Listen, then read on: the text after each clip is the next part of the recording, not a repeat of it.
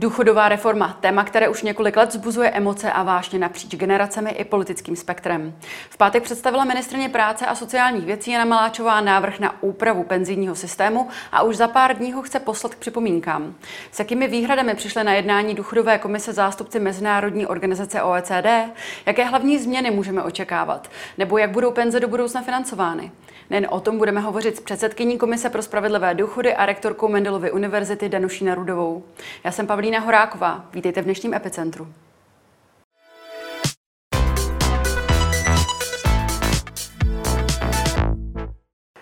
Dobrý den, paní Nerudová. Děkujeme, že jste si na nás udělala čas. Dobrý den, děkuji za pozvání. Máme za sebou první adventní neděli a kromě toho, že jsme se těšili na zapálení první svíce na adventním věnci, tak také jsme bedlivě čekali na výsledek jednání vlády ohledně plánovaného rozvolnění. O čtvrtka se konečně po měsíci a půl otevřou obchody, služby, ale i restaurace. Jak tento krok hodnotíte vy a přichází podle vás ve správný čas? Já jsem daleka toho tento krok hodnotit, neboť to mohou hodnotit e, epidemiologové zda už nastal čas na to eh, obchody otevřít. Já jako ekonom a z pohledu ekonoma jsem velmi ráda, eh, že to nakonec neskončilo tak, že se podnikatelé v neděli dozvěděli, že od pondělí mohou otevřít, že jim tam byla unecha, ponechána nějaká lhuta, kdy se na to otevření mohou připravit. Osobně vnímám jako velmi nespravedlivé to, že vlastně mohly být otevřeny velké obchody nadnárodních řetězců, které prodávali veškerý sortiment zboží a nemohly být otevřené malé obchody, které prodávali tentýž sortiment. Tak jsem ráda, že se konečně srovnají podmínky a srovná se prostředí a že konečně začneme podporovat malé a střední podniky a především živnostníky, které samozřejmě tím lockdownem trpěly nejvíc ze všech. I když je koronavirem hlavním, koronavir je hlavním tématem těch posledních měsíců, tak ale Českem samozřejmě uh, hýbou i další problematiky, další tématiky a dalším takovým výrazným tématem je právě zmiňovaná důchodová reforma. Ministrině práce sociálních věcí Jana Maláčová představila po páteční jednání Komise pro spravedlivé důchody své plány na penzijní reformu. Zde je komentář Andreje Babiše, který zazněl v tomto pořadu v Epicentru pouhý den před jednáním komise. A to není žádná reforma, pane redaktore. Takže ten návrh paní, paní Maláčová umí velice reforma. dobře výdaje a nestará se o příjmy. Jak chcete dělat důchodovou reformu, tam máme důchodovou komisi, nevím, už asi 30 let nebo kolik a ona vytvořila důchodovou komisi, kde je 45 členů a zatím to jenom slouží na nějaké, na nějaké eh, tiskové konference, ale e, samozřejmě dělat důchodovou reformu bez příjmu, a bez konsensu eh, celé poslanecké sněmovny, teoreticky je to jasné eh, v podstatě, že by se to mělo skládat vlastně, že by měl zaměstnavatel přispět stát, možná něco zaměstnanec, ale eh, to paní Maláčová neudělala ani to, co má program prohlášení vlády. Vy na této reformě spolupracujete s ministrní Maláčovou jako předsedkyně Komise pro spravedlivé důchody už od začátku roku 2018. Mají jeho slova podle vás nějaké opodstatnění? Tak já se samozřejmě mohu vyjadřovat k té eh, faktické stránce eh, toho prohlášení a bohužel těch fakt v tom prohlášení moc není. To, je spíš, eh, to jsou spíš emoce. Já bych chtěla říct, že ta důchodová reforma o které hovoříme, eh, tak vznikala poměrně dlouho, vznikala vlastně více jak rok a půl a vznikala za jednání všech eh, partnerů, to znamená za jednání všech politických stran, které jsou zastoupeny jak v poslanecké sněmovně, tak v Senátu. Jednala za zastou, eh, v té komisi jsou zastoupeni odborníci a jsou tam i sociální partneři. Takže ten křehký návrh, který vzešel z té komise a byl tam řádně projednán, skutečně pokrývá celé politické spektrum a pokrývá jak odborníky, tak pokrývá i uh, vlastně sociální partnery. Uh, my jsme se, respektive já jsem se chtěla vyvarovat chyby, uh, která nastala v minulých obdobích, kdy důchodová komise přišla s návrhem, který byl prosazen velmi uh, na sílu a potom v dalším následujícím volebním období vlastně ten druhý pilíř, který vznikl jako důchodová reforma, byl uh, zrušen. Tohle to zanechalo velkou stopu ve společnosti v takové jako velké nedůvěře vlastně v změnu důchodového systému. Já jsem si byla vědoma tady této věci, proto skutečně skutečně tak velmi dlouho jsme na tom pracovali a velmi dlouho jsme to diskutovali, aby aspoň ta základní struktura byla struktura, na které se zhodli všichni, což v té komisi nastalo. Mm-hmm. On, premiér Babiš, zmínil, že dělá, že dělá a ministrině Maláčová, že dělá reformu bez příjmu. Je to tak? A co s tím? Tak um, je potřeba říct um, tu realitu, kdy pan premiér v tuto chvíli předložil v poslanecké sněmovně návrh na zrušení superhrubé mzdy, který znamená 130 miliard mínus do příjmů státního rozpočtu. Není to jednorázový výdaj, je to věc, která pokud by byla přijata, by se propsala do všech dalších rozpočtu. Takže z tohoto ohledu já eh, odmítám diskuzi o tom, eh, zda, že ta důchodová reforma neobsahuje přímý, protože za 130 miliard můžeme udělat dvě důchodové reformy. Eh, je potřeba si položit otázku, co by mělo být prioritou. A já se domnívám, že po 30 letech by prioritou měla být důchodová reforma, nikoli rušení superhrubé mzdy v takovémto rozsahu, v jakém je navrženo. Protože tu důchodovou reformu potřebujeme, abych se nezačali snižovat snižovat důchody. Pokud se nic neudělá, tak kolem roku 2030 budeme čelit tomu, že abychom zachovali udržitelnost veřejných financí, budeme muset plošně snižovat důchody eh, zhruba o 20%, což je poměrně dost. Takže z tohoto důvodu si myslím, že v tuto chvíli má mít prioritu důchodová reforma, mhm. nikoli rušení superhrubé mzdy. My se k tomu daňovému balíčku eh, dostaneme ještě určitě dnes v našem pořadu. Eh, teď bych se chtěla zaměřit tady na tu důchodovou reformu. Jak si vůbec, eh, ale v porovnání, co se týká výše důchodů, cenové hladiny, nebo vůbec kvality života našich seniorů vedeme v rámci Evropské unie? Tak eh, pokud se podíváme na tu částku procento HDP, které vynakládáme na důchody, tak ve srovnání s ostatními evropskými státy je to procento poměrně nízké.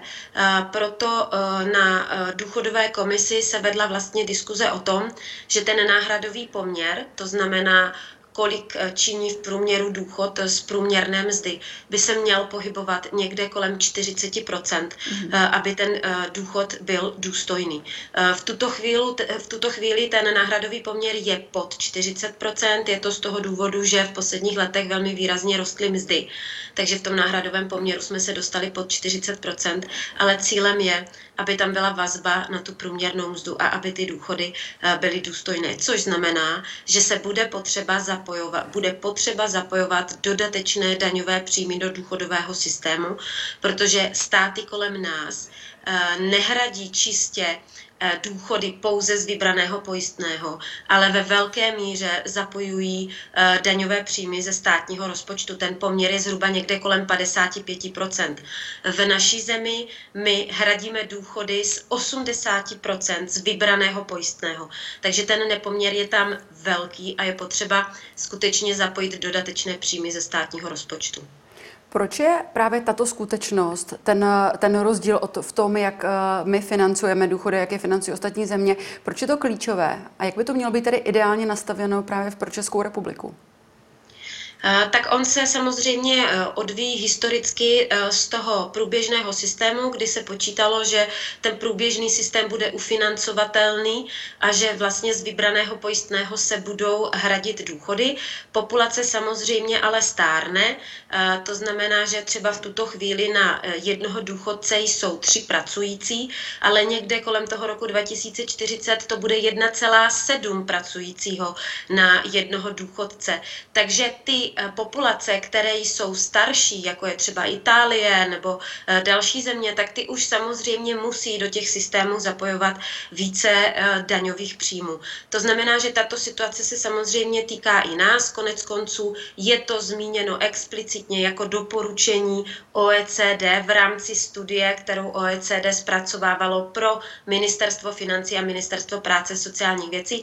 No a my ještě před touto studií jsme se vydali touto cestou a, a říkali jsme, že je potřeba začít zapojovat více příjmů ze státního rozpočtu, tak aby se dal udržet ten náhradový poměr. Mm. Na té páteční schůzce důchodové komise byly právě i zástupci OECD. Mezinárodní organizace pro Česko vypracovala zprávu, jak jste zmínila, s řadou doporučení. Co bylo tou jejich hlavní námetkou?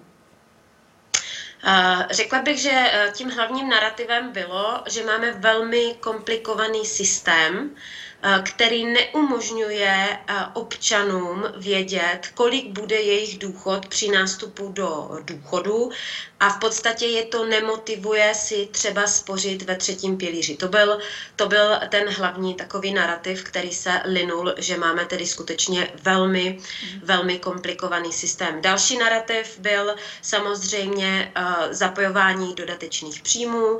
Další narrativ byl, že máme poměrně dlouhou dobu pojištění, která je v tuto chvíli 35 let.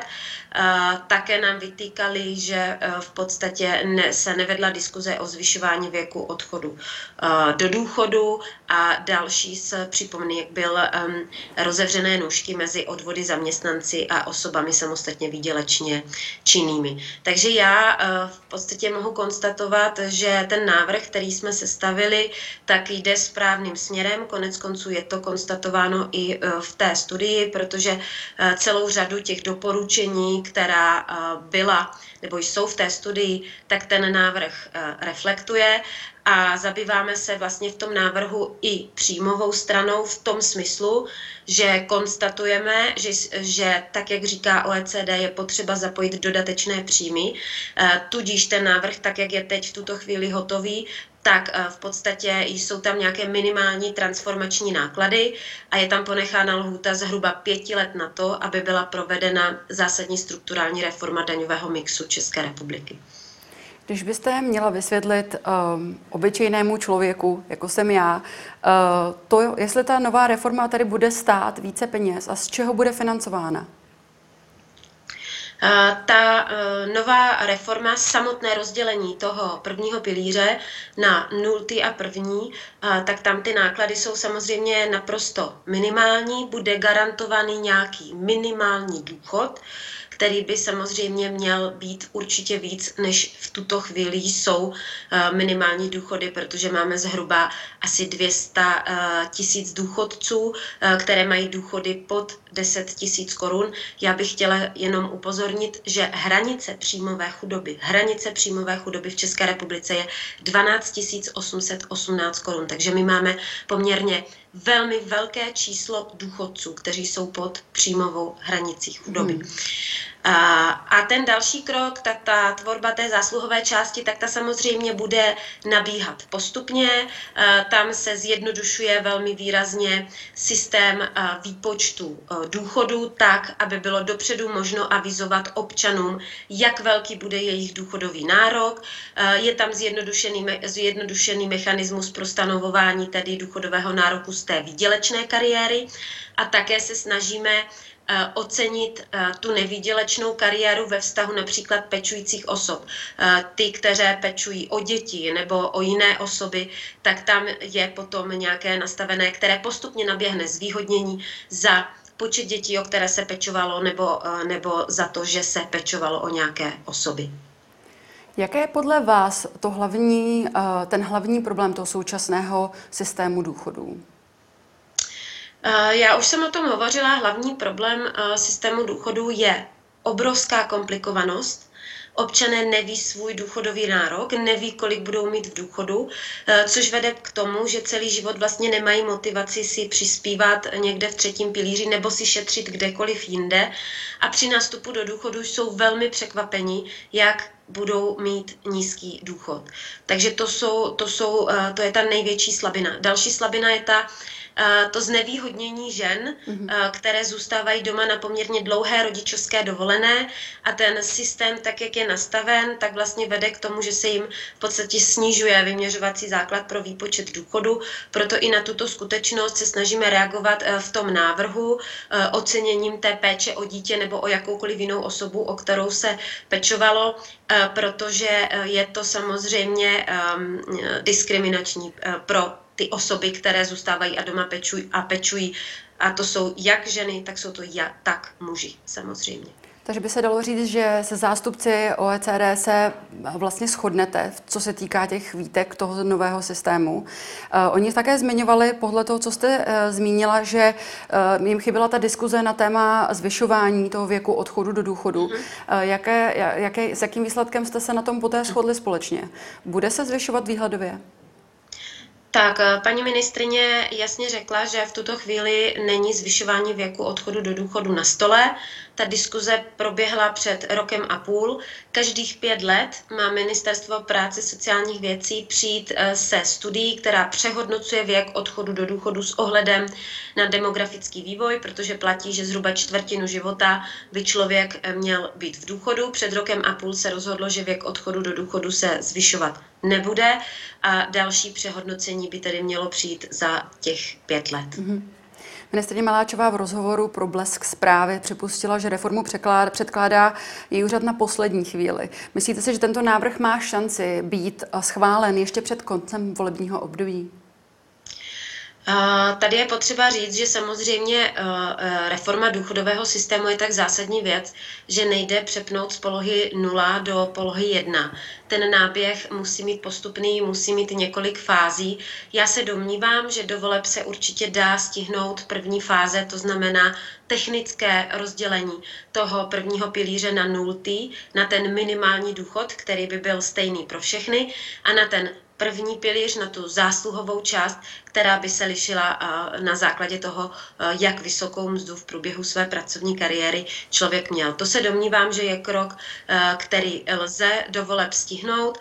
Domnívám se, že lze stihnout i kvůli tomu, že skutečně obsahuje velmi nízké transformační náklady. V tuto chvíli COVID je v podstatě příležitostí, protože máme fond obnovy z Evropské unie, mm-hmm. který jasně říká, že v tom národním plánu obnovy by měly být obsaženy náklady na základní strukturální reformy ve státech, které nejdou odfinancovat ze státního rozpočtu. Takže e, já počítám a paní ministrině e, to přislíbila, že součástí toho národního plánu obnovy budou i transformační náklady, zdůrazňují transformační náklady na provedení eh, důchodové reformy. Mohla byste nám vysvětlit, co to jsou ty transformační náklady? Eh, transformační náklady, to jsou náklady, eh, které souvisí s tím rozdělením toho nultého prvního pilíře. Nejsou to náklady na vyplácení důchodu. Jsou to náklady, které vzniknou v souvislosti se zaváděním tady těchto změn. Mm-hmm. Co tedy doporučujete dnešním čtyřicátníkům, řekněme i třicátníkům, um, jak by se měli finančně chovat tak, aby nezůstali ve stáří takzvaně na holičkách a aby mohli mít tak, jakýsi standardně kvalitní život? Kolik peněz by si tady člověk třeba s, průměr, třeba s průměrným platem měl odkládat stranou, aby byl potom na stáří v pořádku? Tak investiční odborníci se shodují na tom, že ta částka, kterou by si člověk měsíčně měl odkládat, je zhruba 3000 korun. Je ale samozřejmě potřeba říct, že je naprosto iluzorní si myslet, že například mladá rodina s dětmi může odkládat měsíčně 6000 korun na důchod. Mhm.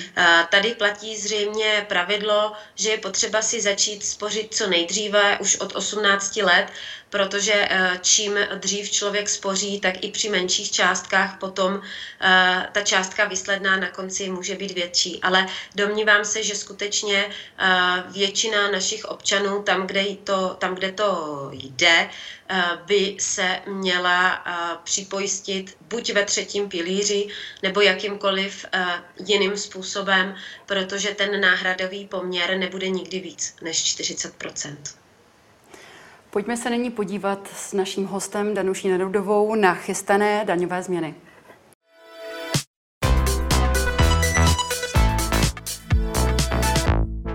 Diskutovanou problematikou posledních dní je schválení daňového balíčku. Vy už jste toho trošičku uh, dnes naťukla. Uh, deficit, který se schválil ještě před tím daňovým balíčkem, byl už poměrně vysoký, 320 miliard. Nyní podle odhadů Aleny Šilerové ministrně financí by se mohl navýšit o dalších 120 miliard korun. Jsou tyto náklady podle vás uh, vynaloženy efektivně?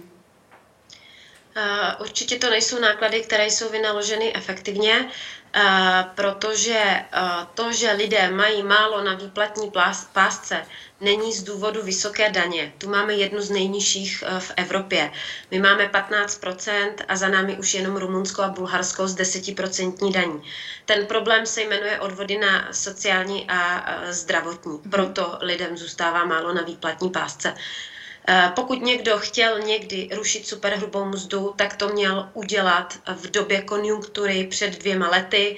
K tomu byl velký prostor, konec konců ten návrh poslanecké sněmovně byl, ale byl smeten ze stolu. V tuto chvíli je naprosto nevhodné tu superhrubou mzdu rušit právě s ohledem na rozpočtové dopady. A to především e, takovou formou, jak je v poslanecké sněmovně navržena, protože ta forma která je v poslanecké sněmovně navržena, tak ta primárně pomůže vysokopříjmovým poplatníkům, nikoli v střední třídě a nízkopříjmovým. A ti vysokopříjmoví poplatníci ty peníze neutratí, nebudou je investovat zpátky do spotřeby. Ti vysokoví, vysokopříjmoví poplatníci je budou investovat anebo budou kupovat nemovitosti, což ještě dále roztočí spirálu růstu cen nemovitostí v České republice. Takže eh, pokud někdo chce dělat daňové změny s tím, aby lidem zůstalo více v peněženkách a aby lidé tyto peníze investovali zpátky do ekonomiky České republiky, tak je potřeba to udělat tak, aby se pomohlo střední třídě a nízkopříjmovým.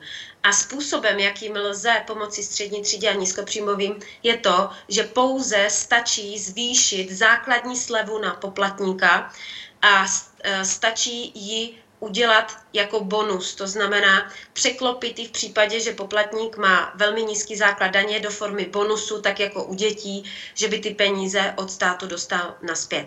Náklad, rozpočtový dopad je zhruba 40 miliard a ekonomice to pomůže daleko více než rušení superhrubé mzdy v takové podobě, jak bylo přijato schváleno poslaneckou sněmovnou. Dal by se tedy říci, že se shodujete z výsledky studie, kterou zveřejnila Vysoká škola ekonomická, která právě hovořila o tom, že ten propad veřejných rozpočtů 90 miliard vyvolá růst přímé spotřeby pouze těch 48 miliard ano. zhruba. Ano. Eh, na stole jsou i eh, varianty pana ministra Hamáčka, který prosazuje místo uh, té 15% daně 19%. Ministrině Šilerová i premiér Andrej Babiš by si zase přáli odstranit to zvýšení slevy na daní, které prosadili Piráti. Jaký z těch navržených řešení je podle vás tady nejferovější nebo nejefektivnější? Teď už víme, že vy se s nimi vlastně neschodnete, to, to jak to vidíte, ale tady co by bylo tou nejmenší, řekla bych, škodou, když už to tak řeknu?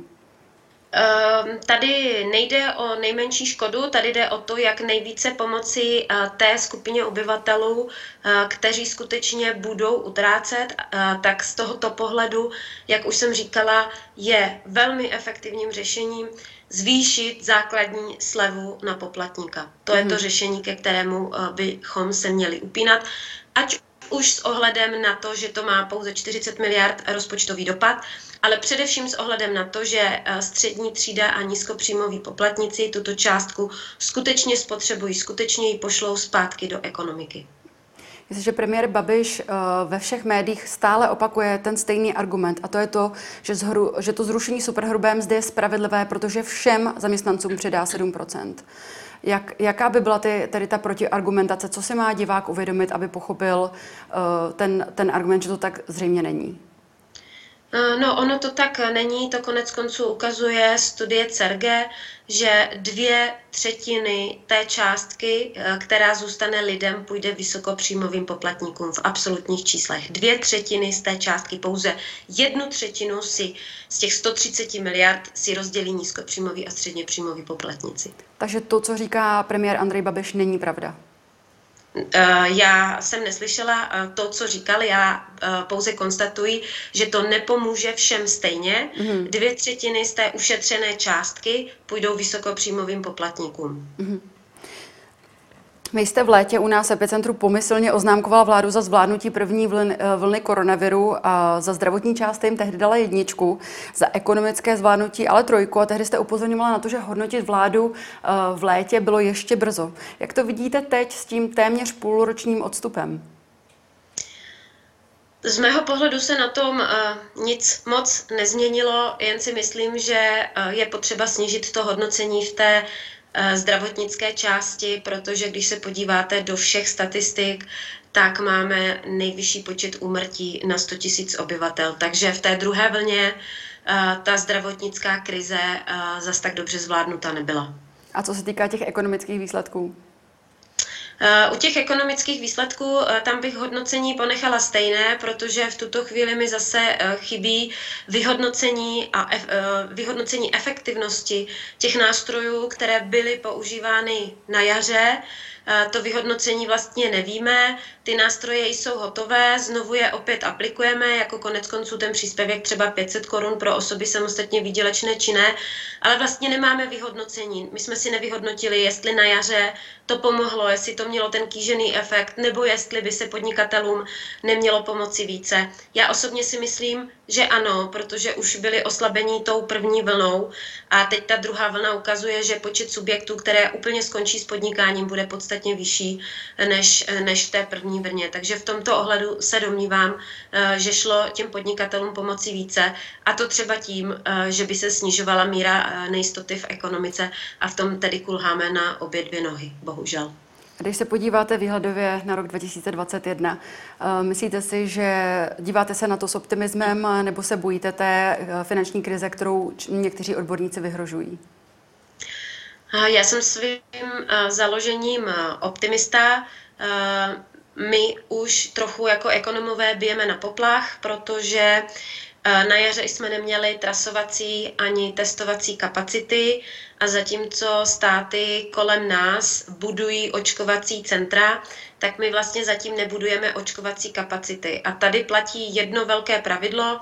Ten stát, který bude mít dostatečné očkovací kapacity a zvládne poměrně rychle naočkovat populaci, která bude chtít být očkovaná, tak dost možná si ušetří jarní lockdown. Pokud nám se to nepovede, protože my zatím vlastně v tomto jsme nic neučinili, nic nebudujeme, a myslím si, že ten počet vakcín, eh, který máme, je, eh, je poměrně nízký eh, vzhledem k tomu, kolik vakcín třeba připadá na obyvatele v Německu, tak tam prostě hrozí, že pokud my nebudeme mít proočkovanou tu populaci, která má buď kontraindikace, nebo je v té ohrožené věkové skupině, takže na jaře zase přijde třetí vlna a zase nějakým způsobem budeme, mít, budeme muset omezovat ekonomiku.